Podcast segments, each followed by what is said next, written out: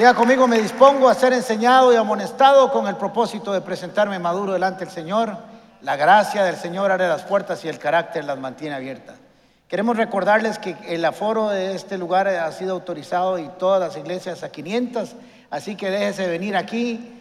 Con esta adoración que, que tuvimos ahora, yo no hubiera querido estar en mi casa, ¿verdad? Estuvo extraordinaria. Darle un abrazo, eh, un aplauso a Paz Music por ese trabajo que hace con nosotros. Muy bien, mañana empezamos nuestros siete días de ayuno y oración. ¿Quiénes han venido a un programa de estos? Bueno, están todos cordialmente invitados. Recuerden, a partir de las siete y media de lunes a viernes y el fin de... Siete y quince, gracias, por eso está Flor aquí. Ya saben quién manda en este lugar este, 7 y 15 de lunes a viernes y los fines de semana en el horario normal de las 5 y 30, el sábado y el domingo. El domingo a las 10 y 20 tenemos servicio normal. Muy bien, así que he querido tocar dos, estos, estos dos últimos domingos el tema de la fe, que es el lenguaje de las escrituras. El lenguaje del reino de los cielos es la fe.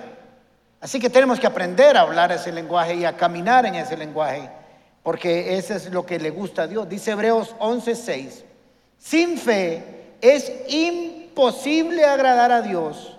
El que quiera acercarse a Dios debe creer que existe y que premia a los que sinceramente lo buscan. Señoras y señores, no hay dos caminos, solo hay uno para agradar a Dios y es a través de la fe. No invente, no trate de inventar. De todos modos, Dios no quería que usted inventara porque siempre vamos a inventar varas muy raras. Así que él dejó claro que a través de la fe es que le agradamos. Y la fe solo se adquiere, solo crece y solo se reproduce a través de la palabra de Dios. Como le dije la semana pasada, usted puede sentarse todo el domingo desde la mañana hasta la tarde y empezar. Yo quiero tener fe, yo quiero tener fe, quiero tener mucha fe. Sí, sí, sí, mucha fe, mucha fe. Y terminar a las 5 de la tarde sin más fe. Tal vez menos, toda cansada y agotado de estar repitiéndolo. La fe viene por el oír, por leer, por estudiar la palabra de Dios. Por cierto, Melania, vi un anillillo ahí que no tenía en la mano un día de estos, ¿verdad? ¿De qué se trata? ¿Por qué se chilla? Ah, muy bien. Se comprometió Melania, pastora de los grupos Paz. Un aplauso a ella. Muy bien. Así que es necesario que entendamos que la fe es una semilla que tiene que ser depositada en el corazón. No pueden hacer fe si la semilla de la palabra no es puesta en el corazón. No busque otra metodología. Sin fe es imposible agradar a Dios y no puede haber fe si no es a través de la palabra de Dios. Si usted nunca lee la palabra de Dios, si no estudia la palabra de Dios, si no cree en la palabra de Dios, si no tiene un grupo paz, si no tiene un grupo discipulado donde crecer, yo le garantizo, Dios hace lo que quiera de soberano, pero yo le garantizo que su fe no va a crecer. Punto. No hay dos fórmulas. Ya podría terminar y irme para la casa porque con esa contundencia está todo claro. Pero no trate de tener fe a, no ser que sea por la palabra de Dios. Dios lo dijo. La fe viene por el oír en su palabra y su palabra es la palabra de Dios. Así que quiero que, que le estudiemos hoy un personaje como estudiamos la semana pasada que está en Hebreos capítulo 11. En el, capítulo 11 de Hebreos tenemos una lista de hombres y mujeres que agradaron a Dios no porque fueron muy cargas, no porque fueron muy inteligentes, no porque fueron muy guapos, no porque lograron empresas muy extraordinarias, no porque dirigieron a grandes ejércitos, sino por una sola razón, porque tuvieron fe. Claro, con la fe lograron todo eso que yo acabo de decir, pero primero los bueyes y después la carreta. ¿Ok? Y están en esa lista no porque fueran perfectos, sino porque tuvieron fe. Así que como sin fe es imposible agradarlo, no trate de agradar a Dios por otros medios, sino que teniendo fe. Porque cuando usted tiene fe, todo lo demás cae solito y le agrada a Dios con todo lo demás. Porque la fe es activa, es dinámica, es activa. Va a cuidar su vida, va a cuidar la vida de su familia, va a cuidar todo lo que hace porque tiene fe. Y en el reino de los cielos todo es por medio de la fe. Vea esta versión que yo hice de Romanos 1.17. Si usted ve alguna versión que dice, versión ACC, es mía. Es por medio del Evangelio de Jesús que se nos da a conocer el plan de cómo Dios acepta al hombre, al hombre. Ha sido, es y será siempre por medio de la fe, desde el principio hasta el fin. Es por esa razón, perdón, es por esa razón, ahí sobre una es, que los aceptados viven por la fe, o el justo por la fe vivirá, es lo mismo. Así que en el reino de los cielos todo es por fe de principio a fin, todo se mueve, camina y se dimensiona a través de la fe. Por eso tenemos que crecer constantemente en el conocimiento de la palabra de Dios. Ahí encontramos un personaje, la semana pasada estudiamos de Abel y vamos a ver cómo nos va hoy con Noé. 11.7 de Hebreos. Por la fe Noé, o sea, el escritor de Hebreos comienza a indicarnos que es por esa razón que Noé está ahí, por la fe. Por la fe Noé, advertido sobre cosas que aún no se veían, con temor reverente construyó un arca para salvar a su familia. Y vamos a ver esto un poco, porque el primer intento, la primera prioridad de Noé fue salvar a su familia, no fue salvar al mundo entero. Aunque hay el arca de Jesús y toda una, una enseñanza acerca del arca, eso no lo vamos a, a ver hoy, lo vamos a estudiar un poco solo de Noé. Para salvar a su familia, por esa fe condenó al mundo y llegó a ser heredero de la justicia que viene por la fe. Tres veces fe en este texto, en este pasaje bíblico. Tuvo fe para ver cosas que no se veían. Yo no sé si usted lo sabía, pero Noé nunca había visto ver llover. No sabía lo que era un aguacero. Ahora a usted y a mí nos dicen que va a llover y desde, el día que uno nace aquí oye un aguacero, en el vientre de la mamá ya sabe lo que es un aguacero. Pero en el tiempo de Noé, Noé no había visto llover. Así que cuando Dios le dijo, va a llover, hizo así. ¿Eh? Porque no sabía qué era. Por eso dice que vio cosas que no se veían, porque las vio por fe, pero nunca las había visto. Y de pronto de camino le dice, y ahora vas a hacer un barco gigante, ya sé. ¿Qué es un barco? Porque en su vida había visto un barco porque estaba en el desierto prácticamente. Así que la fe de Noé le permitió hacer y ver cosas que nunca había visto y hacer cosas que nunca había, nunca había hecho. Eso es lo que hace la fe, nos permite ver cosas como Dios las ve y hacer cosas que nunca hemos hecho a través de la fe. Por eso está ahí, no porque fue muy carga. Pero también ahora vamos a aprender algo que hablamos muy poco, porque cuando usted oye la palabra Noé, oye, lee Génesis capítulo 6, piensa en arca, animales, arcoíris y qué más. Creo que esas son las tres cosas que nos vienen a mente cuando pensamos en Noé. Arca, animales, perdón, diluvio y arcoíris. Lástima que el arcoíris fue utilizado ahora para otra cosa, pero al principio y sigue siendo un pacto de Dios con Noé y con los hombres. Así que tenemos que entender que Noé comienza a funcionar y a operar y ha operado siempre a través de la fe y por eso está ahí. Ahora vamos a ver qué hizo primeramente para que Dios lo buscara a él. Porque tenemos que tener muy claro que Dios busca a gente que le crea en Él para utilizarlas para su reino, pero no solo para utilizarlas como quien utiliza un lápiz, sino para glorificarse sobre sus vidas también. Lo primero que Noé hizo fue que construyó un arca para salvar a su familia, ahorita vamos a volver ahí, se los estoy repitiendo. Lo segundo es que construyó algo que no se veía, pero sabía que Dios lo iba a guiar para hacerlo. Y también lo hizo y vivió en un ambiente sumamente hostil para un creyente. Porque cuando pensamos en Noé, creemos que la vida de Noé eh, sí era muy buena, sí era agradable, pero vivió y fue intachable, dice las escrituras, ahora lo vamos a ver, en un, en un ambiente donde solo él lo era.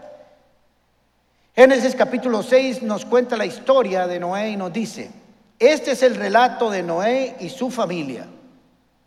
Noé era un hombre justo, la única persona intachable que vivía en la tierra en ese tiempo. ¿Se imagina usted ser la única persona intachable en toda la tierra? Y anduvo con íntima comunión con Dios o caminó con Dios, como dice la, la 1960, la versión. Ahora, esta es una parte que yo quiero hoy tocar, porque todos queremos ver milagros, estoy seguro. Todos queremos ver que Dios se glorifique en nuestras vidas, pero no hemos hecho la tarea de creerle tanto a Dios, de corregir nuestra conducta.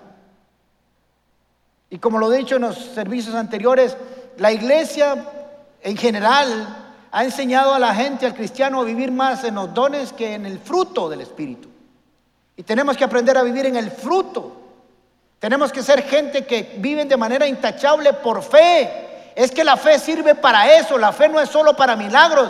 La fe es para vivir una vida de santidad. Ahí opera en principio. La fe primero es aplicable a mi conducta. Yo vivo así porque creo que lo que Dios dice es verdad y premia a los que le buscan. Pero no lo aplicamos solo para los milagros, pero no los aplicamos para llevarnos a nosotros a vivir recta y justamente para con los demás. Por eso el mundo no nos cree. Bueno, el mundo no cree porque no cree, pero además está el testimonio de la iglesia. Y dice aquí en un código secreto, y caminó en comunión con Dios. No era un hombre que caminaba día y noche en el mismo ritmo y bajo la misma canción que Dios. Era un hombre justo, honrado, honesto, tenía buen testimonio entre la gente, cuando hacía los negocios los hacía bien en rectitud, derechito, sin mentir, sin engañar, sin estafar, sin torcer, aunque fuera el único que lo hacía. Tenía a su familia en buen testimonio, su esposa lo amaba, él amaba a su esposa, sus hijos también, incluyendo sus nueras. Ahí está, le creían. Hacía las cosas bien por fe, porque sabía que Dios caminaba con él, él estaba, Dios lo acompañaba en su salir y en su entrar, en su acostarse y en su levantarse. Todo lo hacía bajo la luz, nada lo hacía bajo las tinieblas. Era un hombre que cuando decía sí era sí, cuando decía no era no. Esa es la primera gran enseñanza que tenemos de la vida de Noé. Su fe le sirvió para caminar correctamente en honestidad, para con Dios y para con los hombres.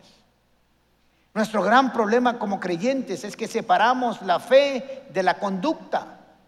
Y más bien la fe debe llevarnos a una conducta intachable. Así es como funciona el reino de los cielos. Primeramente se aplica en nuestras vidas.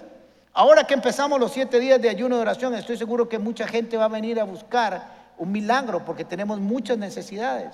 Pero por favor, empiece con hacer el primer gran milagro de su vida, Póngase en rectitud con Dios.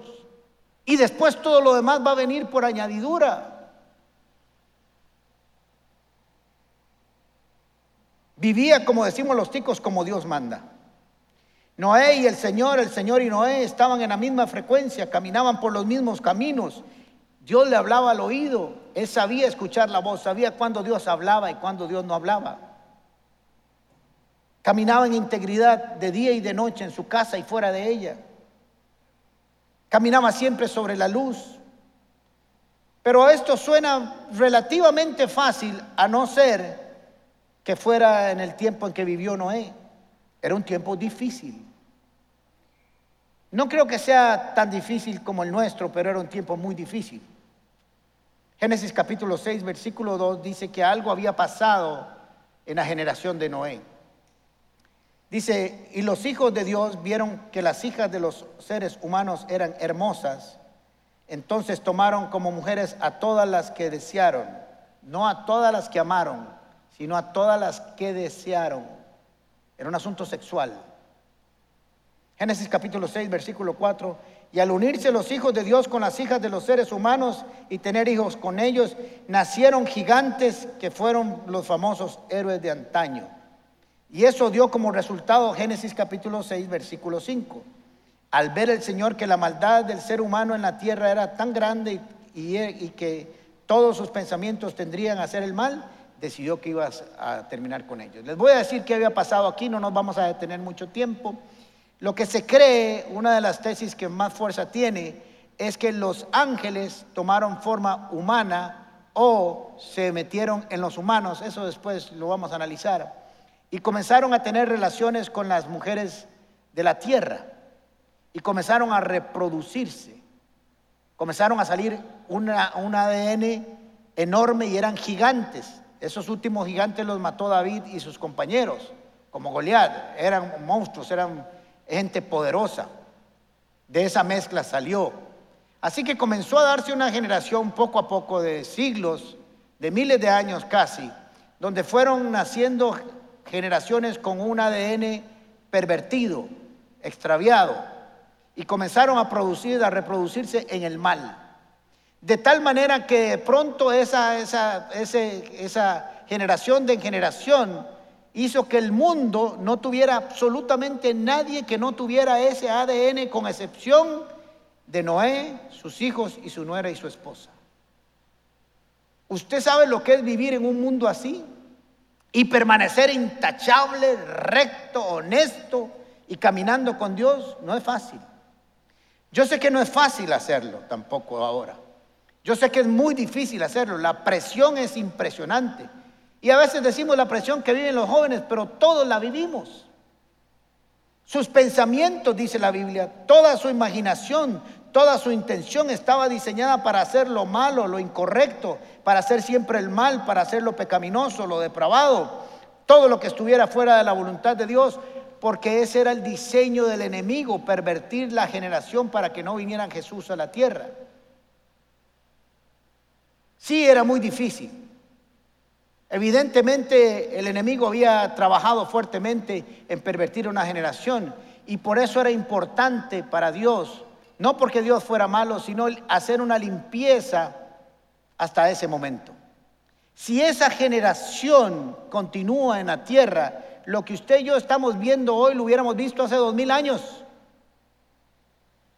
Ya sabemos un poco de las tendencias de los virus, ahora que hemos aprendido, todo de cuántos contaminan a cuántos y cuántos el, el porcentaje de, contaminación, etcétera, etcétera, etcétera. Pero les voy a dar unos datos que yo sé que no los van a asustar porque muchos de ustedes lo conocen. A los 13 años se empieza con el tabaco y el alcohol. Cualquiera diría, no, es solo fumar, es solo un traguillo. Eso es moderno, eso no pasa nada. Todos lo hacen. Yo quiero que usted crea que que, entienda, y déjeme usar un lenguaje muy mío, que hay que ser muy imbécil para utilizar como argumento que todo el mundo lo hace. Porque si todo el mundo come un poco de excremento, usted se lo va a comer también. ¿Verdad que no? Ahí sabe diferenciar. Ese todo el mundo lo hace es para justificar mi conducta de que yo también lo hago, que soy como los demás. Un día estos oí una frase que estaba en el, en el, en el, en el muro de Berlín decía, todo el mundo nace como un producto único y termina siendo un producto como todos los demás, igual a los demás. Es interesante que todo el mundo quiere ser diferente, pero quiere ser igual a los demás. Bueno, a los 15 años, se, a los 13 se comienza a fumar y a tomar alcohol. A los 5 en el promedio mundial se comienza a tomar estimulantes, eh, comienza con, con el cannabis. Después de los 15, 15 eh, años, los estimulantes como cocaína, anfetaminas, alucinógenos, el LSD, las drogas sintéticas, el éxtasis y la heroína a los 15 años. Ese es el promedio que está sucediendo en el mundo, aunque usted no lo crea. O tal vez lo sabe, pero nos estamos cerrando los ojos. En el 2017, que es la información que quise que fuera más fidedigna, Morían 585 mil personas de sobredosis. Nos asustamos ahora con el, con el coronavirus, pero 585 mil personas jóvenes mueren de sobredosis. Usted dice, no es mucho, vaya pregúntele a su mamá y a su papá cómo se sienten hoy. 25 millones de abortos en el mundo. Tenga la doctrina que usted quiera, si es su cuerpo o no es su cuerpo, o hace con él lo que le dé la gana, son 25 millones. El 70% de los jóvenes de los últimos 30 días, 30 días, el 70% ha visto pornografía. Aquí hay, por si no lo sabían papás. Les compraron un celular al chiquito porque todo el mundo le compra su celular chiquito, pero nunca ha visto a ver qué está viendo su hijo. Y allá afuera alguien quiere pervertírselo y podrirlo y echarlo a perder. Y usted está muy feliz de que le compró el mejor celular del mundo sin írselo a revisar. Irresponsables. Perdón.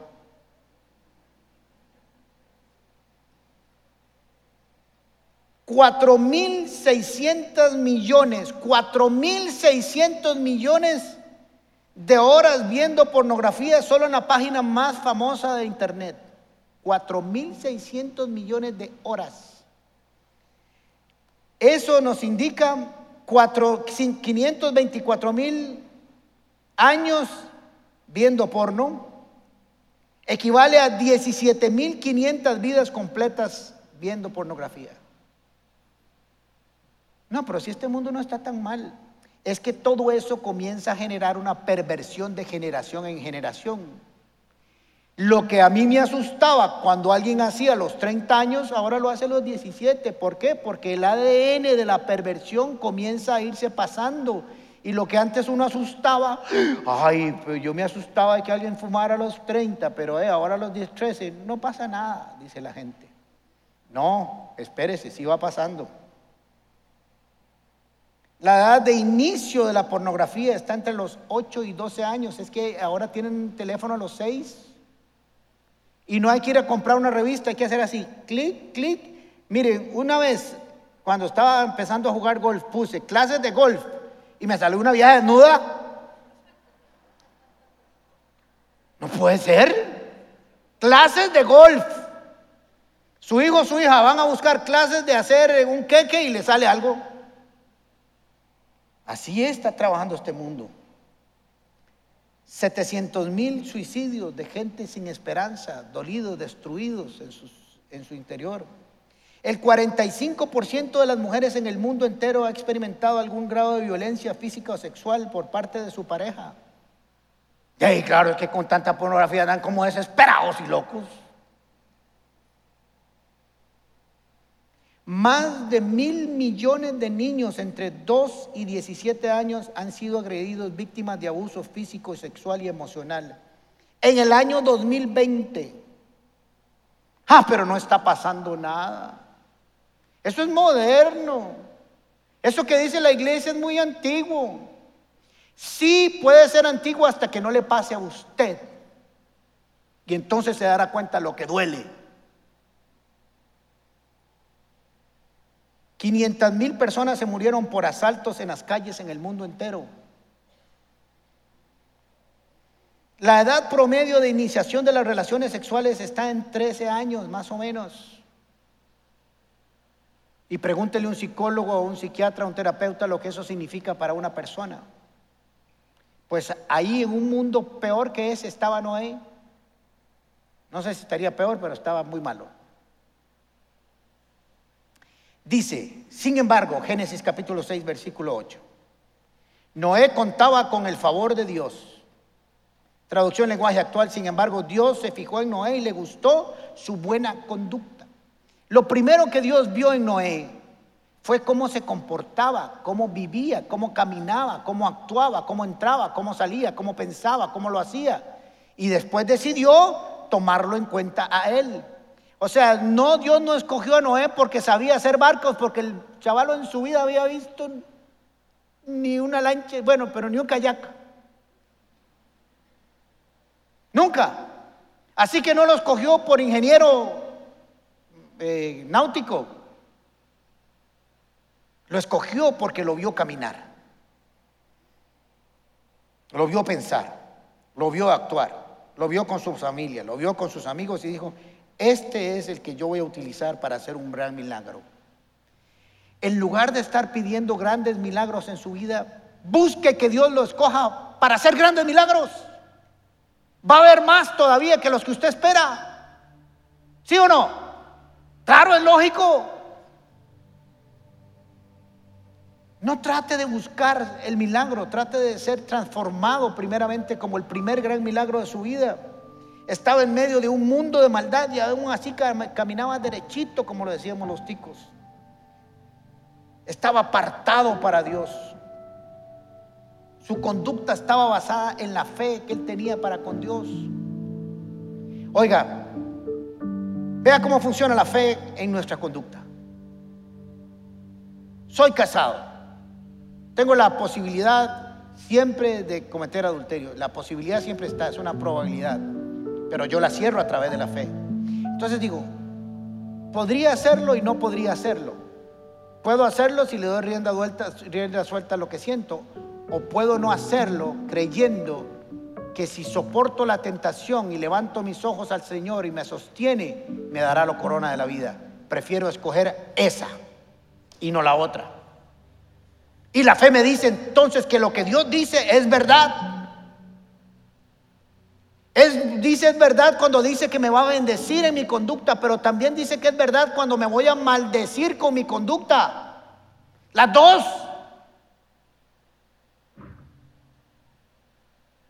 Silencio sepulcral. Y no estoy regañándolos. Estoy diciéndoles, por favor, abramos nuestros ojos. Y si los estoy regañando, qué rico, bien.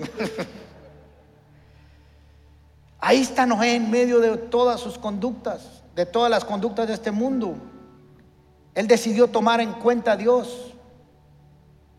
El mundo dijo, se estaba casando y se daban casamiento, estaban felices haciendo negocios, tenían internet todos en la casa, todos tenían celulares, tablets, tenían carro, casa, andaban, tenían vacaciones, vivían, compraban ropa, estaban felices.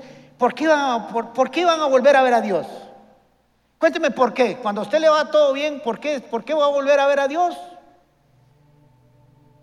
Si nos han enseñado que Dios es solo para cuando estamos mal, una mala enseñanza. Dios es para cuando estamos bien, para que cuando vengan las situaciones difíciles sigamos estando bien. Ahí estaba el ridículo de Noé, el bicho raro del barrio, el que vivía diferente, el, el anticuado, el que tenía pensamientos retrógradas, porque no era como los demás. Yo sé que es difícil trabajar en medio de este mundo. Yo sé que es difícil tener amigos que no son cristianos. No es seguro tenía. Siempre vamos contravía. Si usted quiere ser cristiano y caminar con todo el mundo, no va a funcionar. Vamos por dos rumbos opuestos. No hay forma de ir en la misma dirección. Es fácil venir a la iglesia y ser cristiano, pero ahí en la esquina se les olvida. Cuando tratas de hacer un Noé, la cosa se pone fea. Esa es una realidad. Estaremos siempre bajo presión.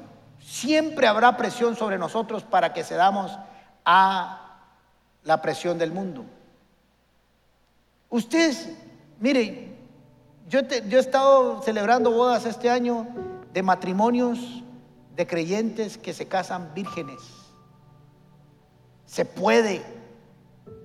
Esas parejas que se casan vírgenes hacen lo de Noé, que le dicen todos los demás, ustedes están equivocados porque es posible lograrlo, ser feliz, no necesitar de la experiencia prematrimonial y llegar totalmente exitosos y amarnos exactamente igual, sino más que haberlo hecho antes. Ellos le dicen a todo el mundo, se puede y se siente bien. De todos modos hay 450 años para hacer lo que les dé la gana ya casados, que es la gana de correr.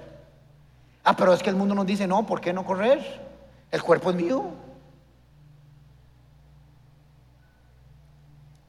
La única forma de aceptar, de poder soportar la presión del mundo sobre nuestras vidas es de esta, de esta manera. Un submarino se hunde a profundidades grandes en el mar porque logra equiparar la presión de afuera, la presión de adentro con la de afuera. Entonces un submarino entre más baja, más presión tiene adentro, porque si esa presión interna se quita, se aplasta el submarino. Y eso es lo que sucede con muchos creyentes como no tienen una presión interna, la palabra de Dios y el Espíritu de Dios y la convicción de la fe, el mundo fácilmente los aplasta como submarinos en el fondo del mar. Pero cuando usted mantiene la presión interna de tal manera que entre más presión del mundo, más palabra, más oración, más adoración y más fe, usted logra soportar esa presión y salir adelante. Por eso es cuando usted se sumerge un poco en el agua, se le tapan los oídos y hay que compensar la presión. Pero si no tienes con qué compensarla adentro, si no hay instrumentos espirituales, si no hay palabras, si no hay espíritu, si no hay fe, el mundo viene, te presiona y te hace y te tripa y te destruye. Y de pronto comenzamos a tener, yo no creo en la palabra, para mí eso ya pasó de moda, eso es antiguo. Estamos lidiando con cientos de personas en la iglesia. Y aquí tenemos casos de muchachos que nos dicen, ya no creo. y les decimos por qué. Todos los argumentos que usted oye en los periódicos hoy el día se los tragaron. No tenían nada con qué soportar ese argumento. Se los comieron. Y personas grandes también que han decidido no creer. Pero la fe siempre premia. La fe siempre va a traer una recompensa, aunque usted no la vea nada. Y quiero ser, ustedes saben cómo soy. Pero llegará un día donde todos aquellos que se burlaron de usted, que lo presionaron, cuando usted está en el barco, en la barca de la salvación de Jesús, sáquela por la ventana y le dice, ahora sí, papá, venga, búrlese de mí. Y le pone el pie encima, aunque parezca que no suena cristiano, yo sí lo voy a hacer. Porque me costó mucho permanecer. Pero llegará su tiempo. Cuando Dios te diga que vayas a aguas más profundas, aunque no lo entiendas, vaya. Si no fuimos llamados a entender a Dios, fuimos llamados a creerle a Dios. Cuando te digas que salgas de tu tierra a una tierra que nunca has visto, agarra el salveque y comience a jalar. Porque Noé vio cosas que no se veían y agradó a Dios. Cuando te dice que vas a liberar a un pueblo con una varita en la mano, cómprate el mejor garrote que puedas encontrar y comienza a rearle. Cuando te diga que vas a atacar y vas, a vencer a tus enemigos con un cuerno y con una lámpara, vaya y cómpreselas. Cuando te digan que las murallas se van a caer dándole vueltas y pegando un grito, cómprese las mejores tenis que tenga y comience a darle vueltas a aquella vara. Porque a su tiempo a su tiempo. Dios honrará tu fe y estarás en Hebreos 11 en la lista de los que le creyeron. Noé hizo todo según lo que Dios le había mandado. Sí, porque la fe lleva obediencia. La fe implica obediencia. Yo sé que no es que es muy difícil vivir en este mundo que se niega a creerle a Dios. Pero tienes que creer dos cosas. Ningún amigo te va a salvar. Los amigos que te dijeron, venga, no crean esa vara, échese los tragos, venga, acuéstese conmigo. Cuando te mueras, tenés dos opciones. O lo que hemos predicado por años del cristianismo es mentiras y nos morimos y no pasó nada. O el otro problema con que se va a encontrar el mundo es que se va a morir. Y si sí era cierto, yo me quiero jugar el, el, pasaporte sellado. Porque si no era verdad lo que dijo el Evangelio, amé a mi esposa y a mis hijos y fui fieles con ellos y, los, y me dieron una vida excelente y no tengo nada que arrepentirme. Por lo tanto, no me perdí nada de este mundo. El problema es si llego al otro lado y si era cierto lo que decía la Biblia, ahí no hay vuelta de hoja. Ahí sí perdí el 100%, en el otro no perdí nada, solo gané. Pregúntele a su esposa o a su esposo que caminan de la mano de Dios si los ha hecho felices eso. Eso no hace ningún daño a nadie.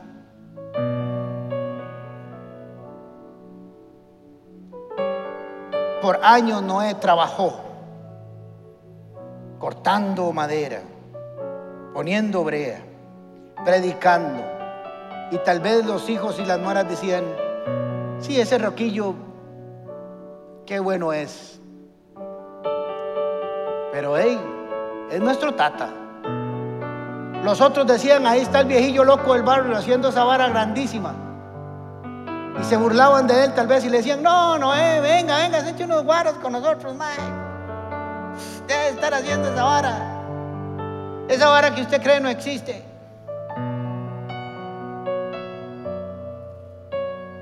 Pero miren lo que pasó un día.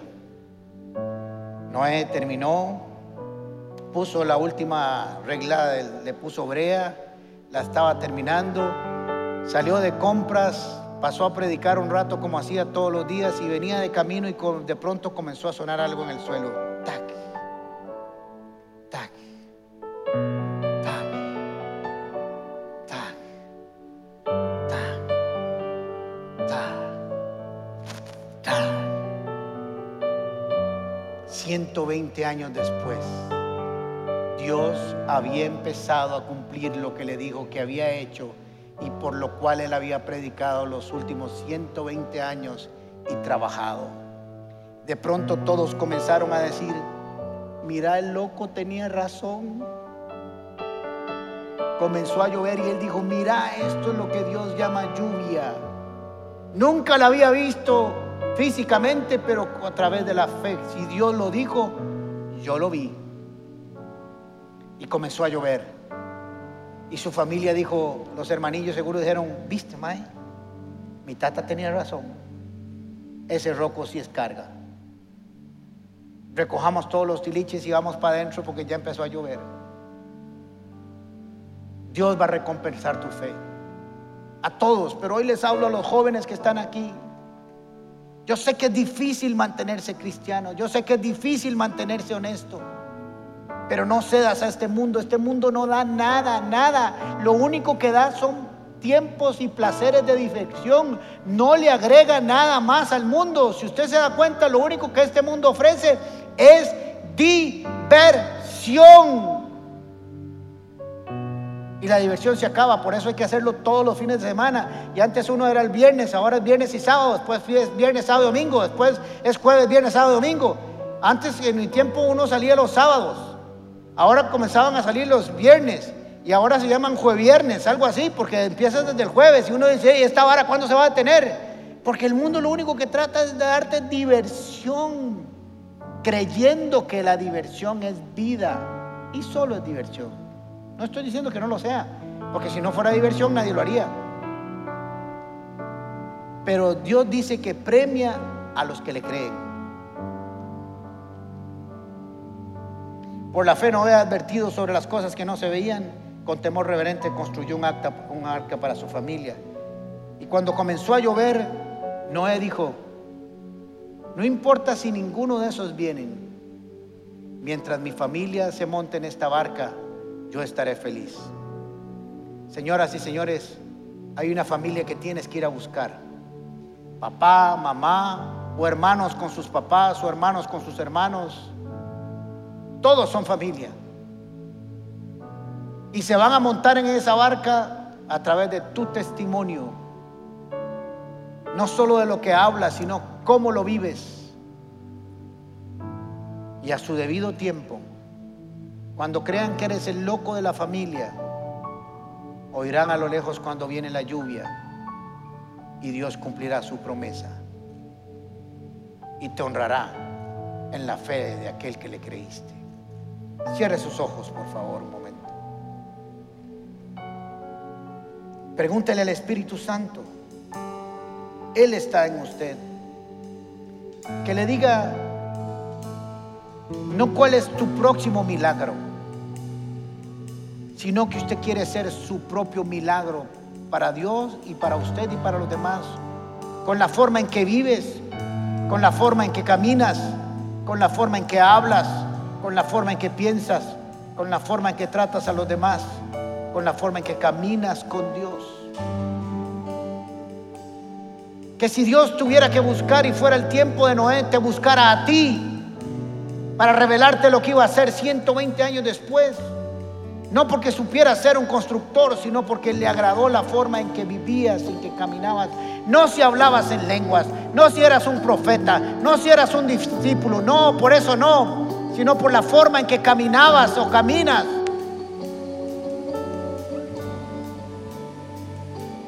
Ese es tu primer gran milagro verte en el espejo y decir, camino con Dios y Dios conmigo. Oigo su voz y Él oye la mía. No perfecto, pero caminando en fe y obediencia. Mientras entonamos ese canto, dígale al Espíritu que le hable y le dígale cuáles cosas en tu vida tienen que cambiar. Cuáles cosas en tu vida has cedido a la presión de este mundo y renuncia a ellas. Te aseguro a los 60 años que no te vas a perder de nada muy tuanes. Más bien vas a ahorrar dinero y te vas a ahorrar problemas cuando decidas caminar